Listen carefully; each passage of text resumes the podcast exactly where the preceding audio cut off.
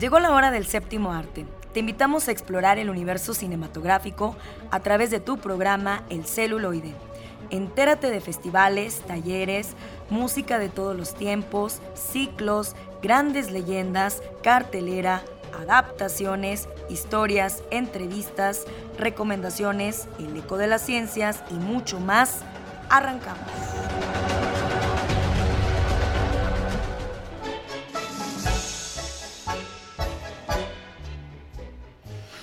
Y tomen a su pareja, porque ya estamos aquí en el programa El celuloide. Así es, muy tangueros. Eh, por cierto, eh, gracias a los controles que Eduardo Carrillo nos acompaña el día de hoy, 1190 DM, por la cultura y por el arte Radio Universidad. Por favor, quédense con nosotros. Tendremos, como siempre, época de oro. Tendremos ya la permanencia voluntaria. Vamos a recordar la permanencia voluntaria, ¿verdad? Aquellos tiempos las recomendaciones por parte de nuestro compañero eh, Miguel Ángel Leija. Tenemos también a Carlitos Buen Día y también a Oscar Ramírez diferentes materiales de las plataformas. Así que arrancamos.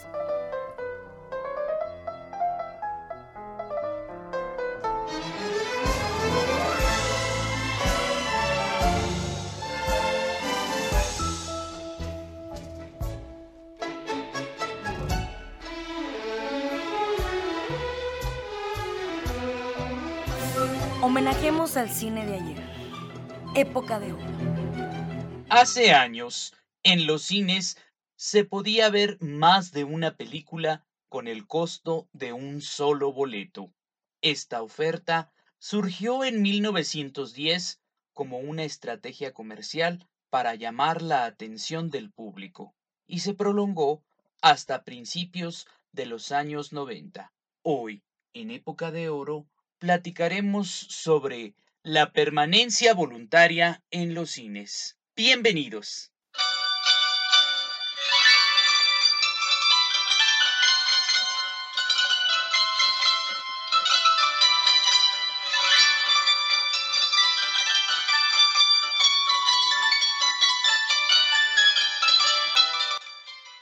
Hola, ¿qué tal amigos Radio Escuchas? Muy buenas tardes. Ya estamos listos para comenzar su sección Época de Oro del programa El celuloide. Excelente sábado de cine para todos ustedes. Pues como les había prometido la semana pasada, hoy vamos a recordar cuando las salas de cine tenían permanencia voluntaria. Esta práctica era una estrategia comercial implementada en 1910 con la que los empresarios buscaban diversas formas de llamar la atención del público. Los cines eran más bien locales adaptados para la proyección de las vistas del cinematógrafo traído por los Lumière, donde también se ofrecían bailes, presentaciones de cantantes y otras amenidades. La permanencia voluntaria daba la posibilidad a cualquier clase social de permanecer en la sala y poder apreciar varias películas pagando un solo boleto, que en ese entonces era de 35 centavos. Los primeros cines con esta modalidad fueron el Salón Rojo, el Cine Palacio y Cine Club.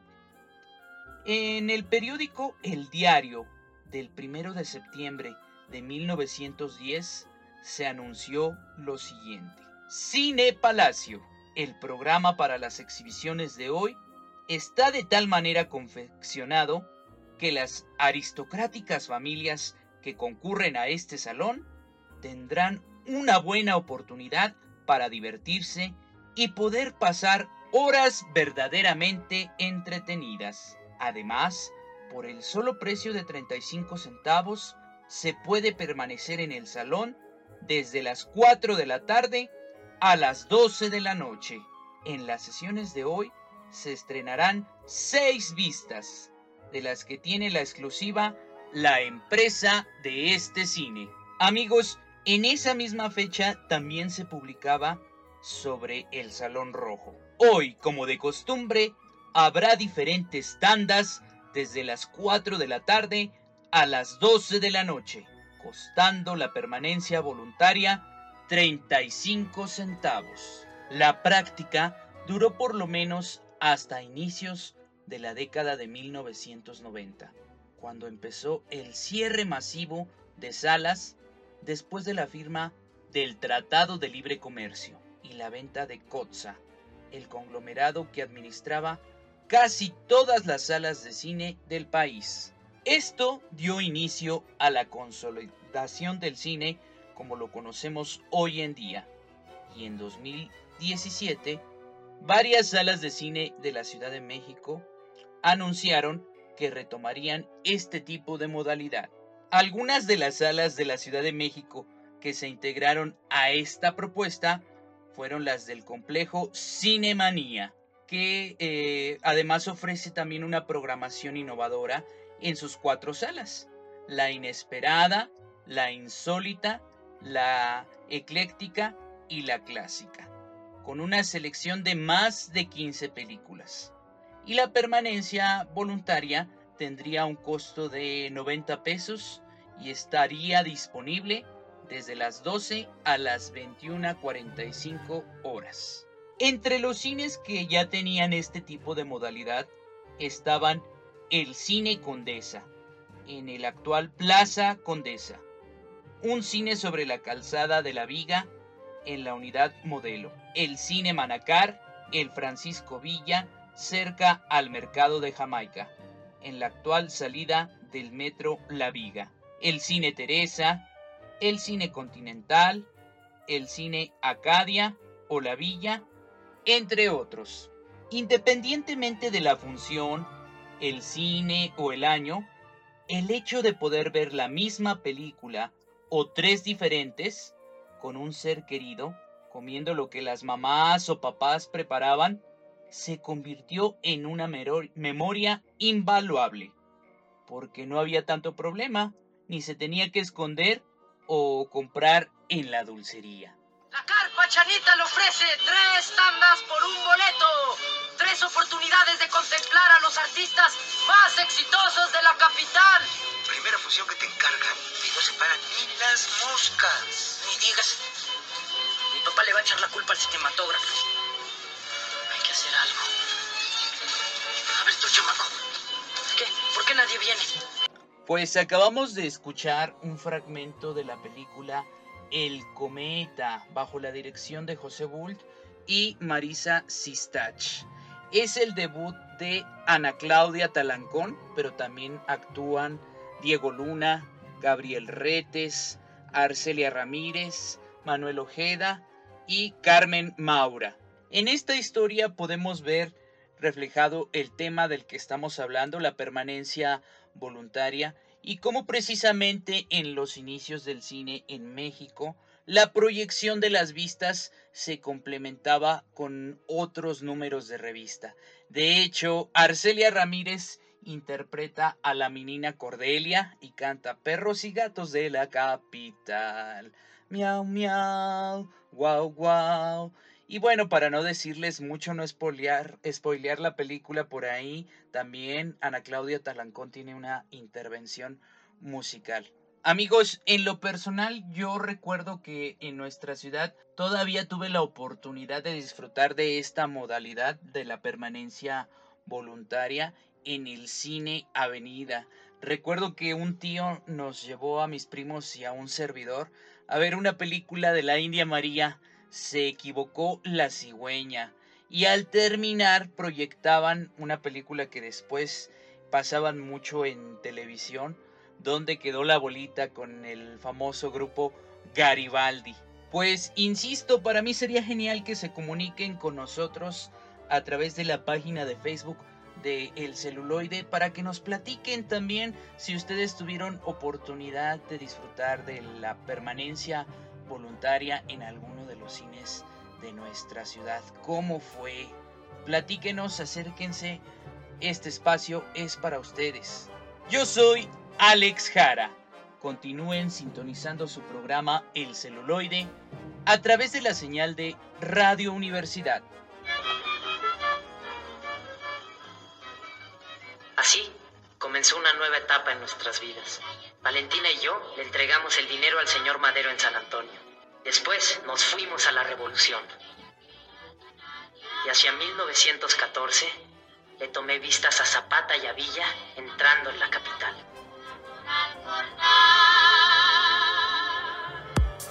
Llegó el momento de recibir a nuestros invitados. Escucha la entrevista.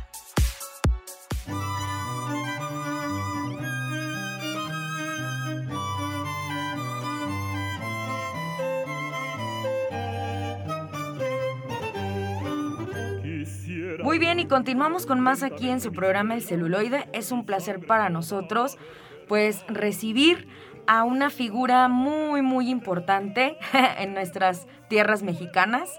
Precisamente hemos hablado del baile y del impacto que tiene el baile en el cine. Cuántas películas no se han filmado con diferentes géneros y eh, hoy toca el turno precisamente de enfocarnos en el tango. Y para ello nos acompaña el maestro Daniel Escalante, que viene llegando desde Córdoba, Argentina. Así que vamos a aprovecharlo estos días que esté por aquí, por San Luis Potosí, pues para que nos ilustre acerca del tango. Por ahí tuvimos oportunidad de, tomar el taller y eh, algo que nos dejó eh, muy motivados, esas palabras que es una válvula de escape, como en muchos géneros que surgen precisamente de esa represión, de esa esclavitud y eh, la pasión que sienten las parejas cuando bailan. No nada más tango, lo hemos visto en otros géneros musicales, pero bueno, para ello tenemos al experto en materia. Bienvenido maestro, ¿qué tal le ha parecido México? ¿Es la primera vez que viene o ya había tenido oportunidad de visitar nuestro país? Bueno, muchísimas gracias antes que nada por la invitación. Eh, es la primera vez que vengo, es la primera vez que vengo, no conocía México. Eh, había tenido la suerte eh, de cruzarme a, Europa, por ahí también a llevar la danza ah, para, para, aquellos lugares, eh, pero no, no, no, había tenido la oportunidad y la verdad que estoy eh, enamorándome cada vez más de México a medida que lo voy conociendo y voy conociendo también su cultura, sus costumbres, eh, más allá de lo, de lo, de lo habitual que es eh, la manera de hablar, los términos, y uno va adecuándose y adaptándose, eh, y también obviamente en la forma de bailar, ¿no? ya que mencionabas recién eso, siempre consideré que, que, todas las cuestiones de, de la vida se van sucediendo conforme vamos necesitando determinadas cosas, ¿no? Y el tango vino a ser, como bien mencionabas, una válvula de escape para, aquellos trabajadores eh, que trabajaban en el puerto de Buenos Aires, que necesitaban un, escape, un cable a tierra para poder eh, descargar un poco esas energías que se consumían a diario en el, trajín. Eh, del, trabajo, de las obligaciones. Y bueno, surge el tango justamente como una necesidad del, del pueblo, del, pueblo trabajador, del, obrero, de, bailar, de, expresarse, y el tango eh, como una... Eh, vino a ser en ese momento de, la sociedad argentina y creo de Latinoamérica en general, ¿no? Donde era muy, muy difícil eh, eh, poder expresarse y no ser juzgado por eso. Eh, nace en los suburbios de Buenos Aires el tango, pero luego se expande ¿no? al resto del país y se expande y, se expande fue, fue tal la, repercusión que tuvo que, fue a Europa y cuando vuelve de Europa deja de estar tan mancillada y tan eh, dejada de lado, tan considerada como una danza eh, solamente sectorizada para ser más del pueblo en general, ¿no?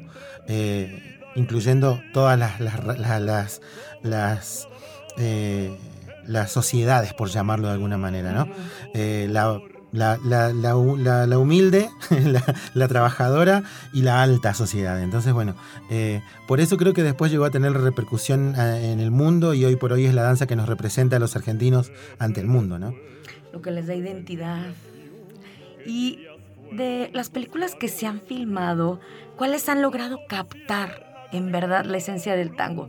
Porque luego se iban con la finta de que lo que bailaba el Pachín en perfume de mujer era lo, lo más ideal o ha habido diferentes cintas, pero no todas las cintas pues logran retratar realmente la esencia de ese baile, ¿no? O sea, a veces nos vamos con otra finta que no es.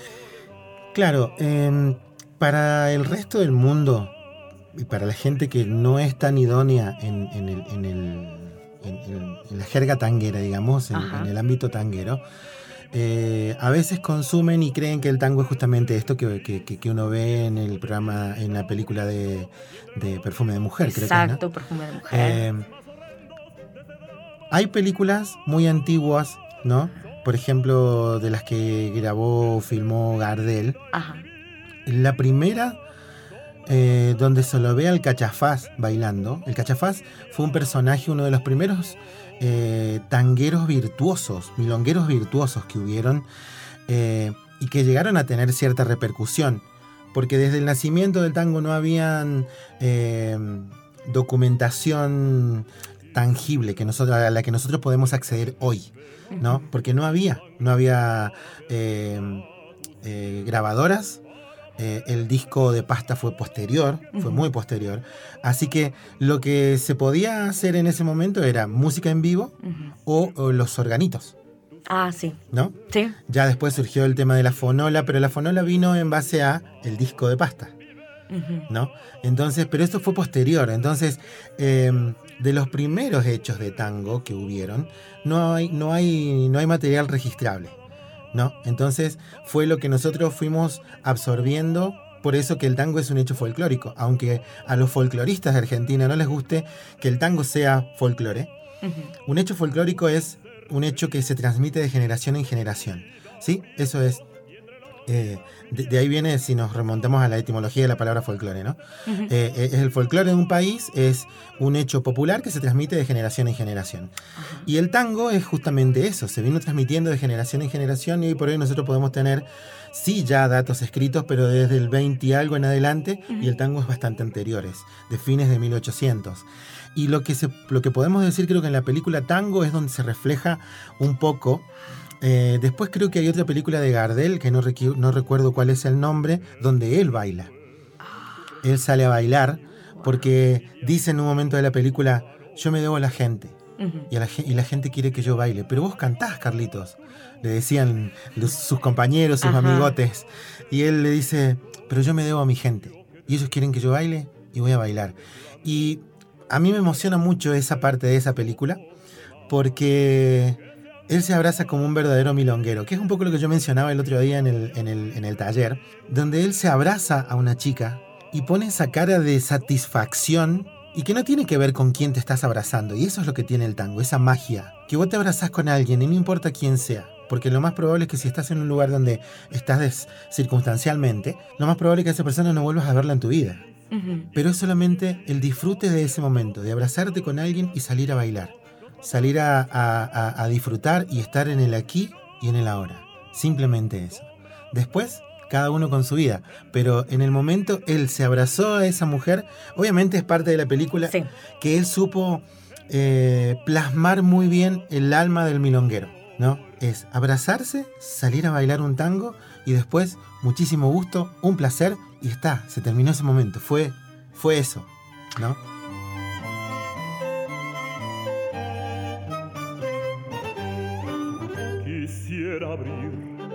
Lentamente mis venas, mi sangre toda verterla a tus pies. Y llegó el momento de las recomendaciones. ¿Qué hacer en este fin de semana?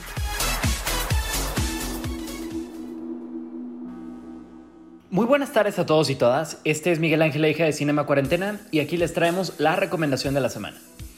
Como cada semana nos gustará recordarles que nos encontramos participando en el reto Cinema Cuarentena, el cual consta de 52 categorías, una para cada semana del año, y así iremos recomendando semana a semana diferentes categorías como eh, directores, como décadas, como actores en específico, movimientos fílmicos, países, etc. Para que así las recomendaciones nunca, nunca se terminen.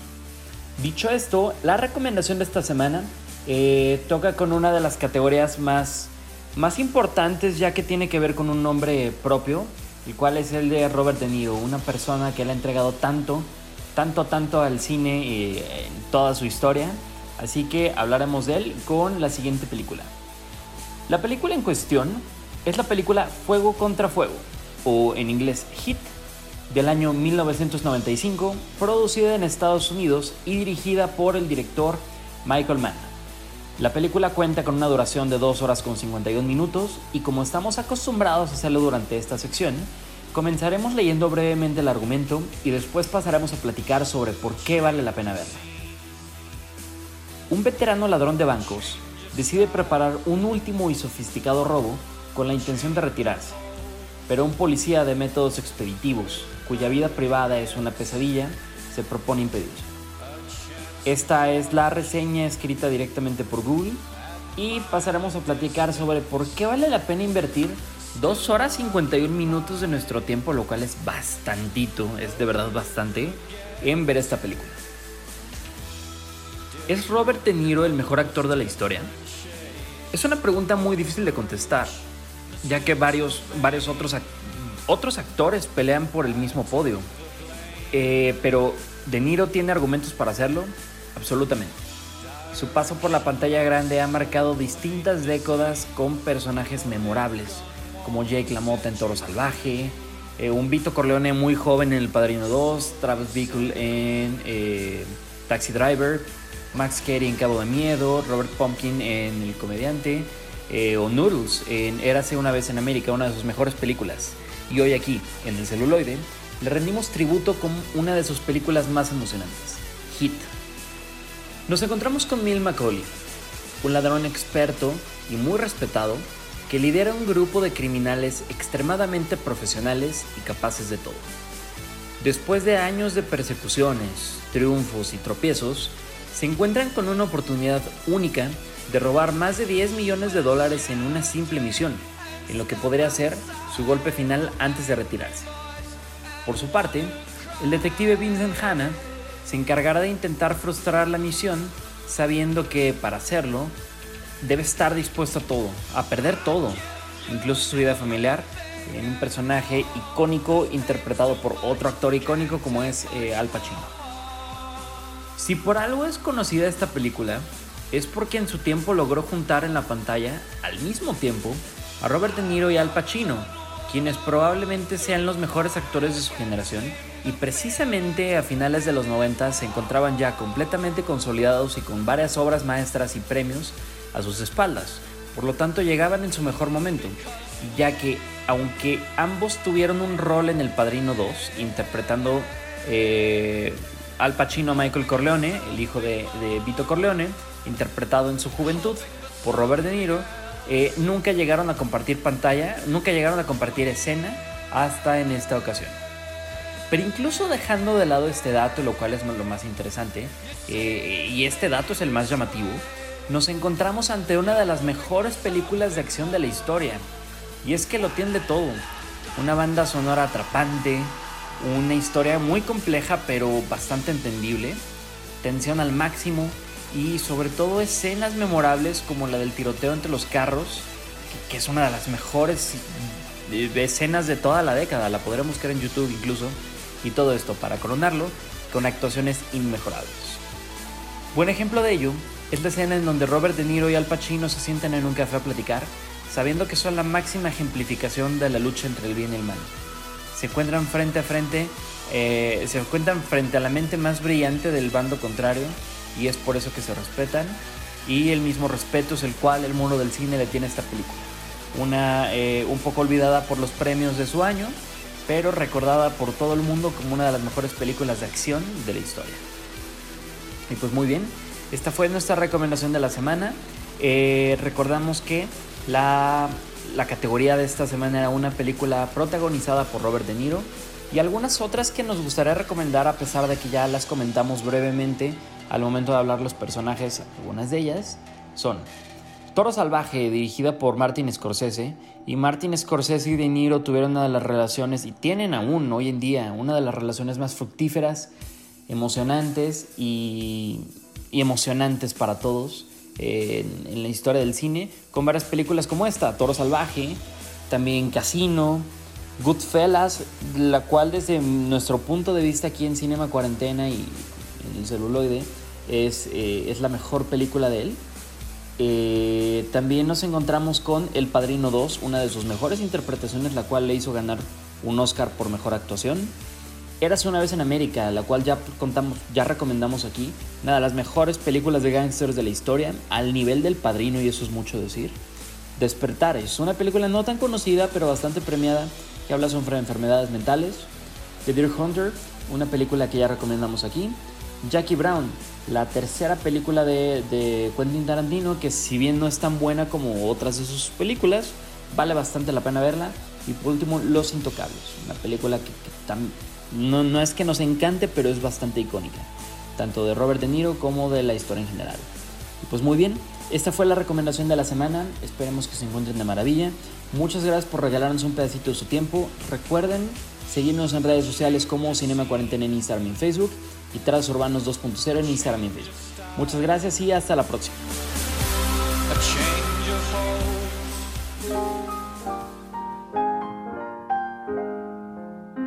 Bienvenidos a la sección de ficción, cómics y otras rolas, donde ahondaremos en elementos de la cultura nerd. Adelante con esta sección.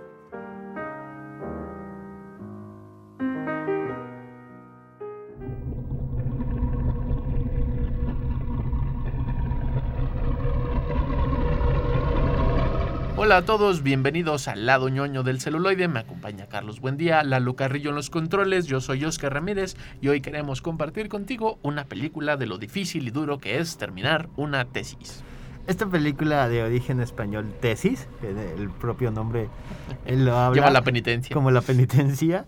Es una película de suspenso de 1996 dirigida y escrita por Alejandro Anemávar, que justamente habla sobre el proceso que, que termina una tortura snob de un, con un asesino serial, que es una joven eh, protagonizada por Ana Torrent, que trata de realizar este eh, cuestión académica de estudio y de investigación de su propia tesis y la llevará a, a caminos con películas snob, asesinos seriales y un amigo metalero. ¿Por qué no? Es una película con una dinámica muy interesante, con una propuesta este, bastante eh, filuda, este, con mucho que decir, porque lo que señala la propia dinámica de la película es la violencia, la este, sobre violencia en las imágenes, lo explícito de la violencia en las imágenes, y usa los recursos de la violencia dentro de su narrativa para señalar estos males a nivel social, donde esta chica quiere terminar su tesis, que justo ese es el tema central de, de esta tesis, a lo cual ella está estudiando una especie como de comunicaciones, cine, televisión, como todo en una misma facultad.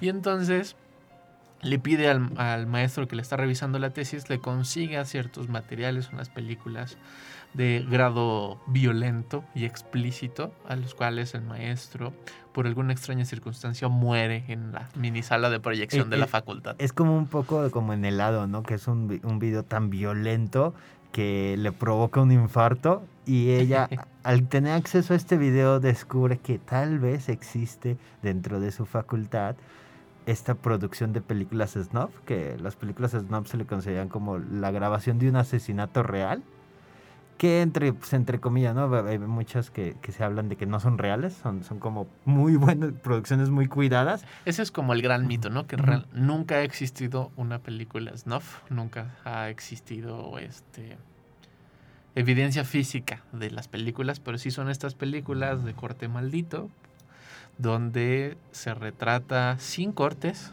o sea, sin dejar de grabar, la mutilación real y tortura de una persona. Y esta chica encuentra esta película que es muy padre porque constantemente la está negando y el morbo le empieza a ganar, la desesperación de oír los gritos de una chica que está siendo torturada y cuando conoce a su amigo metalero, que obviamente es el que escucha la música más podridota, tiene el porno más hardcore y tiene las películas más morbosas y obscenas en VHS, este, empiezan a analizar la película y como son unos grandes ñoños de, de la imagen, eh, descubren la calidad y la posibilidad con la cual fue grabada en una cámara digital y empieza un- una película muy de detectives, muy de analizar, donde detrás de esta historia hay un acontecimiento, la desaparición de una chica de esa misma facultad, donde el mayor sospechoso era su novio de aquel entonces, que es este chico que empieza a hostigarlos, empiezan a querer investigar más y descubren lentamente que hay un pasadizo secreto en la facultad que nadie había visto, que los lleva a una cabina monstruosa de edición horrible y descubren que alguien en la facultad está haciendo este tipo de películas de corte snuff. Esta película tiene como, como esta mezcla de géneros, porque al inicio pues empieza como, como una película muy muy chiquita, ¿no? De es una chica investigando sobre este la violencia en el cine. Entonces es como más un, como un comentario social. Y luego a partir de cierto momento, pues cuando, cuando encuentra esta película Snob se, se va un poquito más como al, al terror, a lo de la conspiración, ¿no? Del qué hay detrás, ¿no? Con quién puedo hablar, no estoy seguro en mi propia escuela, tal vez... Si la paranoia metida. crece rápido. Ajá, sí, sí, sí, y se convierte, en, como dices, en esta cosa de detectives, que eso me agradó mucho, que es como estos dos personajes, la pareja dispareja, ¿no? sí. Ella una este, alumna dedicada a él, el ñoñazo de vamos a escuchar death metal mientras analizamos Es como video". serial mientras veo tripas en la pantalla. Ajá, este, empiezan a armar esta cosa detectivesca. Y luego, pues, la, la película torna ya a, a, pues, no un slasher, pero sí como a esta eh, idea del terror de me persiguen, hay un asesino, me quiere matar, este, ¿cómo le hago para escapar de aquí? Entonces creo que la película como tal es un, es un muy buen camino como de, de, de entretenimiento, de, de emoción, de terror, de de repente como de estar al filo de, ay, es que él dijo esto, ¿no? Entonces, y tú estás tratando de desarrollar como el, el, eh, el misterio, ¿no? Junto con los personajes. Y a otro plano es como, es una crítica muy, muy fea a, a esta producción, ¿no? Al ver, al ver las cosas por morbo, a la violencia, al de cómo nos hemos asimilado que pues está bien ver como tripas y despedazamientos, ¿no? Justo eso lo hace peculiar a la película, aunque la podríamos como clasificar en, como una película de terror. No, como dices, no hay un asesino tipo slasher que usa máscara, pero sí hay un asesino, no es un drama. Pero el, terror de la película es sorprendente, ¿no? Cómo hace una película extremadamente violenta sin mostrarte la violencia sino a o sea, la violencia explícita, sino a través del el diálogo, las relaciones incómodas que tienen todos los personajes, cómo se relacionan incómodamente, el propio diseño de sonido. Y al final, la crítica es brutal cuando le pide a... Están hospitalizados y entonces le pide a uno que le lea un fragmento de un libro que le regalan. Y él empieza a leer la dónde fue impreso, en qué año fue impreso, la primera edición. Empieza a desesperarse Chema, que es el que le están leyendo este libro que le regala este Ángela, nuestra protagonista. Y se fastidia y le enciende la televisión y deja de leer y se emboba con las noticias que está contando lo que acabamos de ver. El descubrimiento de, un de los asesinatos que son producto de este chico Bosco. Y entonces vuelve a cerrar la película dándonos, dejándonos una sensación horrible de escalofrío porque es muy cruel. La película es brutal hacia los personajes, hacia lo que está diciendo. Y el único respiro que hay, un, como un pequeño descanso, es cuando están en esta eh, calabozo de la facultad y quedan atrapados y entonces Chema le empieza a contar a Ángela un cuento de fantasía, un, un cuento de un duende. Y es como el único momento de descanso de la película, que es a través de la literatura. Y luego otra vez este, el, negocio de vender películas de snuff, los maestros en esta conspiración, chicas desaparecidas, la violencia, lo divertido de la tortura vista desde Chema, desde Bosco, perdón, que es el asesino de la película, y se vuelve brutal la propia tesis que plantea la película, que constantemente está chocando con la buena moral, los sentimientos, los hechos reales, lo que debe estar permitido o no dentro, por ejemplo, de los reportajes, lo que está permitido o no dentro de la ficción. Y va jugando constantemente la película y convirtiéndose en una película que es muy fuerte y que no llega a estar como, por lo mismo, el- como en el gran mainstream de las películas de terror. Sí, es que cre- creo que el, el- el solo hecho de cómo empieza, ¿no? Porque la, o sea, la peli, la, la creación de esta peli surge de, de este ah, director, este Alejandro, en un momento muy joven de su vida. O sea, él todavía de estudiante en esta misma universidad que vemos en pantalla, es la misma universidad a la que él iba. Es justo es su tesis. Ajá, O sea, justamente. la es su tesis, es tesis. Spoiler, no pasó porque no asistió a, a unos exámenes. Creo, creo que es el, el el mayor easter egg de toda la peli. Y justamente va como, o sea, como de algo que en un entorno juvenil pareciera como muy fácil de encajar esta idea de vamos a hacer una película de terror y asesinos y oh sí, ah, yo tengo un amigo que está como radito y oh", como de sí, sí, claro, vamos a hacerlo como un entretenimiento, como, como algo como burdo o, o banal. Y realmente por dentro la película trae esta crítica que, que es muy fuerte, ¿no? Que es una película que justamente te va cuestionando por qué estás disfrutando ver esta película. Entonces el espectador termina con esta sensación agridulce, ¿no? De vi una gran película, porque la forma en que lo cuentan, la, la sencillez de una historia como muy chiquita, y hablar sobre grandes temas es, es muy entretenido de ver, pero justamente dices, ¿por qué estoy emocionándome por esto, no? ¿Por, por, por qué estoy disfrutando eso? Porque de repente como que era- te daba el morbo, ¿no? De ver el video, ¿no? Porque ah, juegan un poquito con esta idea de, pues obviamente no van a mostrar el video Si lo como pongo y tal, nomás ¿no? lo oigo. Ajá, una- lo escuchas, lo ves visto a través de los ojos de los de, de los de los protagonistas. y entonces, este, pues en un momento tú te empiezas a tener este morbo de, ah, ¿a poco estará tan feo, no? ¿A poco? Y si lo veo, y si no lo veo, ¿por qué no querría verlo?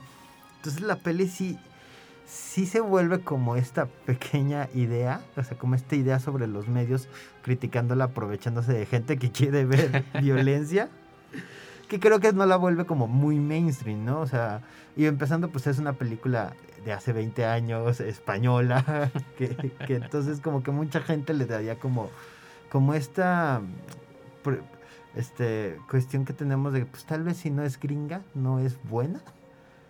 Pero creo que esta película ha perdurado durante mucho tiempo, eh, durante los años y cada cierto, yo la vi en comunicación cuando estudié comunicación, entonces sí es algo que se va pasando como de la mano en la mano a las siguientes generaciones.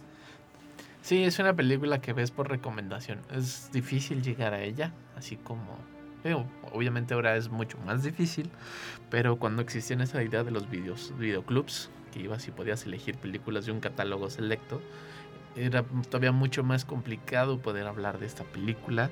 Y como decías, ¿no? El terror que nos encanta, que sabemos que es un divertimento, que la exageración de la sangre, las salpicaduras y todo, es este pues justo eso, ¿no? Entretenimiento. Esto es una narración que tiene que ver con la ficción, no con la ficción, sino con la no ficción, la realidad, en, en un recurso muy bonito, muy independiente de un trabajo justamente de tesis y se vuelve una película completamente asombrosa de ver que ahora la pueden disfrutar en su plataforma de Amazon Prime. Ustedes ya la vieron, si no, escríbanos en nuestra página de Facebook, estamos como El Celuloide y ahorita continuamos con más recomendaciones aquí a través del 1190 del AM.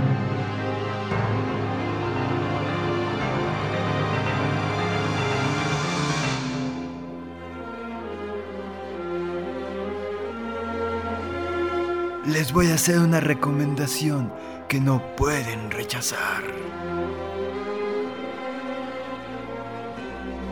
Escucha bajo tu propio riesgo.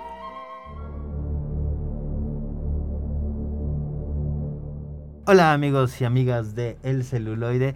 El día de hoy les traemos más recomendaciones. Se encuentra conmigo Oscar Ramírez, yo soy Carlos Buendía y hablaremos de nuestro asesino serial favorito, Mike Myers.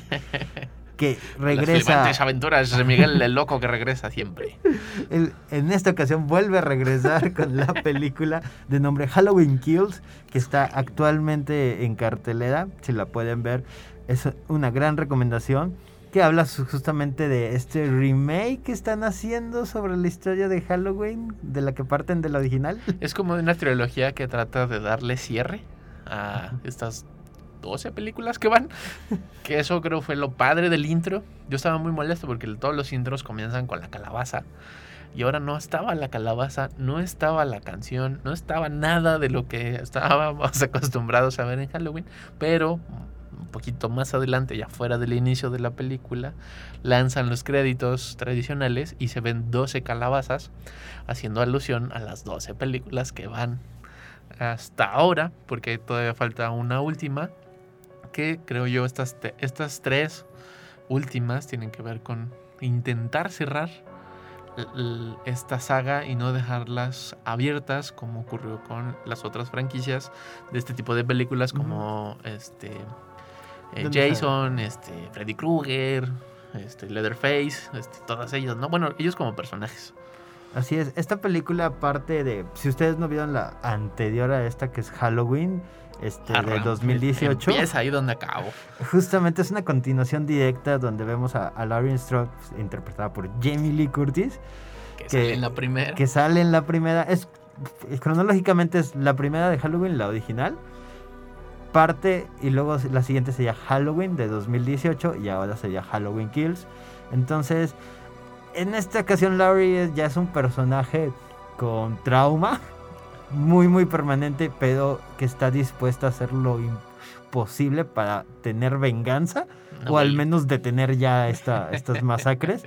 Entonces veremos cómo el personaje de Laurie, que spoiler sobrevive del anterior, está en el Oh, no. hospital, su familia, su hija y su, y su nieta están tratando de rearmarse, como, como, como en esta onda de como retirarse un poquito de la batalla para agarrar fuerzas y volver a atacarla, porque obviamente, spoiler, Mike Myers no murió.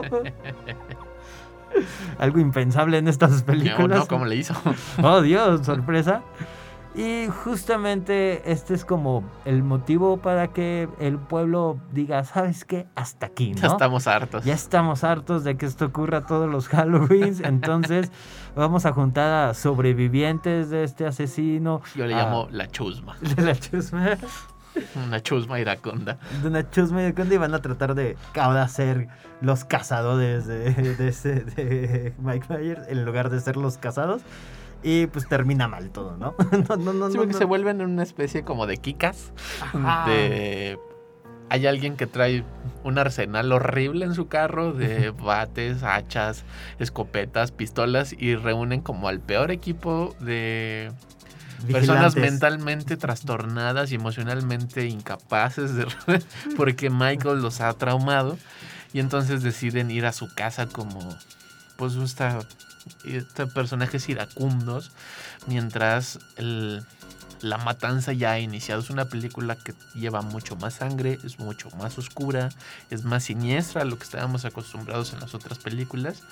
Y qué curioso, como decías al, al principio, la primera que ocurre en los 70s y luego esta del 2018, y que esta sería la continuación, retoma en los puntos de partida de las películas de Halloween 2 y Halloween 3, Ujú. que retoma ahí ciertos puntos que creo yo desfavorecieron un poquito la narrativa. Un poquito como más una referencia, ¿no? A ver a Larry en el hospital y tener como esta, semo- eh, esta situación de terror, ¿no? En, en un hospital como en la 2. Sí, o sea, retoma como mucho que, o sea, sí hizo la tarea el director. Sí, o sea, sí es un fanático, pero creo que rebuscó demasiado las cosas o algo que a mí no me agradó. Porque en la de 2018 había quedado, creo, muy clara la idea del el poder femenino de, a través de Jamie Lee Curtis, de Lowry. Y aquí, eh, quien tiene toda la culpa es el sheriff. que él es, no, no, yo soy el culpable y yo soy el que tiene que remedar esto, y yo soy el que va a solucionar todo este problema porque me equivoqué cuando era joven, cuando todos estos asesinatos comenzaron. Y ese montaje que toma todo el inicio de la película se vuelve un poquito confuso si no... Si no, has sabes como seguido la canon. película, ¿no? Sí. ajá. Sí, sí, si no llevas como la idea. Es, es esta cuestión de vamos a inventar una nueva historia y, y meterla en flashback al canon para como forzar las cosas y poder justificar que ahora hay un sheriff con culpa. en uno- en- en- Sí, porque pueblo. el, el doctor Loomis, que era nuestro héroe antagonista de las demás películas, se murió por fin. Y, y entonces ahora ellos asumirán las culpas. Y creo que lo que me cayó más gordo es que explican todo en la película. Todo lo que estamos viendo y que sonaba, creo yo, como una gran propuesta de la historia. Es como, bueno, si no la entendiste, te la explico. El sheriff es él, él se equivocó en esto y ahora se siente mal por esto. Y lo explica el mismo personaje y se lo explica a alguien random para que haya esa voz que no es la voz off, pero si aparece alguien, un interlocutor Sí, de, lo- lo- tú voy a contar mi historia Lo- que estamos la, viendo. la gente habla como en voz alta. Es, es Sí. película- es de esas películas que la gente dice, voy a ir al baño porque ahora voy a tal, tal, tal, tal. Ah, Sí. ok, ok. Y creo que fastidió la película. Creo que tiene una bonita propuesta. Y a mí no me gustó eso. No la hace mala, pero a mí no me gusta esa película que me cuenta Yo- lo que estoy viendo. Yo creo que das como en el clavo de... Tiene una buena idea, o tiene una buena propuesta porque... Y, y eso es para todos, ¿no? O sea, cuando se, se enfrenta como a los primeros que va a matar este Michael, como que dices, ya iba mal. dices, wow, o sea, se va a poner bueno esto. Y, y luego, pues lo que te entregan es como de, "Eh, no fue que ni tan violento, no fue ni tan espectacular. y la, la película tiene esta idea, ¿no? De, de- de plantear que el pueblo tiene un terror, ¿no? Que es como una especie de enfermedad que los contagia y, y que lo- los lleva a la locura. Y, y que este pero las drogas y el alcohol no son. Ajá, pero no, no, no con drogas, sino como en esta cosa de raciocinio, de crítica social, ¿no? De, de esta horda pro-Trump que ya no respeta a los policías porque creen que el sistema no está jugando a su favor y entonces tienen que hacer la justicia por su propia mano. O sea, como ese tipo de, de crítica a la sociedad y es como, empieza bien, ¿no? O sea, como, órale, Sí, es cuando hacen saltar de un quinto piso en el hospital a un enfermo mental porque creen que él es el asesino y solo están buscando esta venganza horrible con, sí, sí, sí, algo con muy- quien no se las debe, ¿no? Ajá, y que no tienen los conocimientos, ¿no? O sea, no- nadie ha visto a Michael en años, nadie sabe una cómo máscara, es, ¿eh? Solo es una persona que se ve diferente y entonces por eso lo atacan. Entonces empieza como un poco a agarrar estos temas y después se le olvidan, después te los cuentan como bien de, hoy lo siento mucho, nunca debimos de hacer esto. Estamos equivocados. Ups. Sí, es, es una película que trata de tener un montón de punchlines, así como de, esta noche acabará todo. Y Hoy más que una- venganza. Y entonces es como cansada de ver. Es que en esa idea que dices como de tener muchos fun line, line, perdón, este se vuelve una película muy ridícula. Sí, sí, sí, sí, exactamente. Porque sea, todo es divertido, todas las bromas son como de, ah, que lo cuentes hoy, y Todo- boom, algo se dispara, Todo alguien trata de ser épico. Y, y lo peor es como la misma película se traiciona a sí mismo en, en la historia, ¿no? Para tratar de poner estas como escenas. Sí. Hay, hay una parte en la que, spoiler, un, un papá lleva toda la noche cazando al asesino junto con su hijo y convence a la novia de su hijo de de ir con él. sumarse. Y cuando por fin están a pasos de enfrentarse a esto, dice, esto no fue una buena idea, tú nunca debiste de venir, hijo mío. Y es como, ¿por qué? O y sea, se mueren.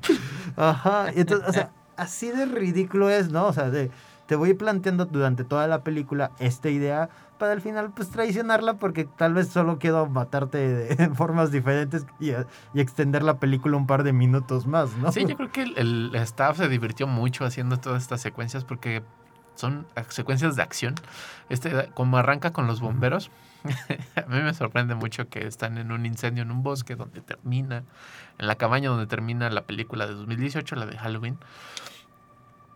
Y en vez de bajarte con una herramienta más adecuada para ese tipo de situaciones, creo yo, no soy bombero, te bajas con una sierra mecánica enorme de este tipo de salvavidas, o sea, las pinzas de la vida, Ajá. y entonces te agarras a sierrazos con Michael Myers, donde obviamente pierdes. y se vuelve en una ah, rabia iracunda de asesinatos que no tienen ningún sentido mientras trata de regresar a casa Michael, que es como lo importante de la historia, que hay algo que siempre ha marcado la historia que tiene que ver con la casa de Michael Myers y que siempre se hace referencia como a esa casa maldita que algunas cuadras este, tenían siempre. Y en este en esta película vuelve a retomar eso, te lo explican horriblemente, no, mira, hizo un mapa aquí de la ciudad, está recorriendo todo para regresar a su casa, qué extraño. El mapa es como dibujado por un niño de Sí. 6 años porque son solo como tres casas. Y, ¿no? y un arbolito así medio puesto ahí. Y cuando hay un desarrollo creo interesante del personaje de Michael Myers, de por qué está en, las, en la ventana como un, un, este pues este personaje extraño, morboso, peculiar, que siempre le gusta ver a los demás, resulta, y esto lo explica la película, spoiler, es que él se está viendo en el reflejo de la ventana y no son los males del pueblo como nos habían hecho creer los, los pobladinos, ¿no? Y entonces como de, no me lo expliques, yo ya iba para allá, yo ya, yo ya estaba entendiendo que el que se estaba viendo era él mismo y entonces es una narración muy padre del personaje, verse a sí mismo detrás de la máscara con la máscara puesta, pero lo echan a perder explicándomelo todo una vez más. Sí, es una película algo burda, por decir menos. Pero pues está llena de sangre y gore. Entonces creo que si lo es. Si, lo Si suyo, eres Tim Myers, eh, te vas a divertir. puede- pueden como verla. Actualmente se encuentra en cines. Yo creo que no tarde en subirse en alguna plataforma. Así que pues véanla. Díganos qué opinaron. ¿Les gustó? ¿No les gustó? ¿Le- ¿Tienen fe para la siguiente que se estrenará creo que en dos años? El próximo año. Escríbanos, estamos en el cel- en Facebook como El Celuloide y este y otros episodios pueden escucharnos, escucharlos en Spotify en El Celuloide Radio Universidad y sigan escuchando el 1190 de AM. Adiós. Bye.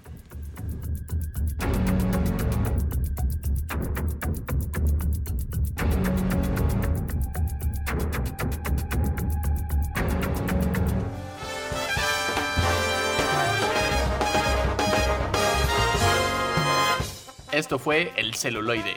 Escúchanos por el 1190 de AM. Teléfonos en cabinas 826-1348. Síguenos en nuestras redes sociales y YouTube. Nos encuentras como El Celuloide. Dirección de Radio y Televisión de la Universidad Autónoma de San Luis Potosí.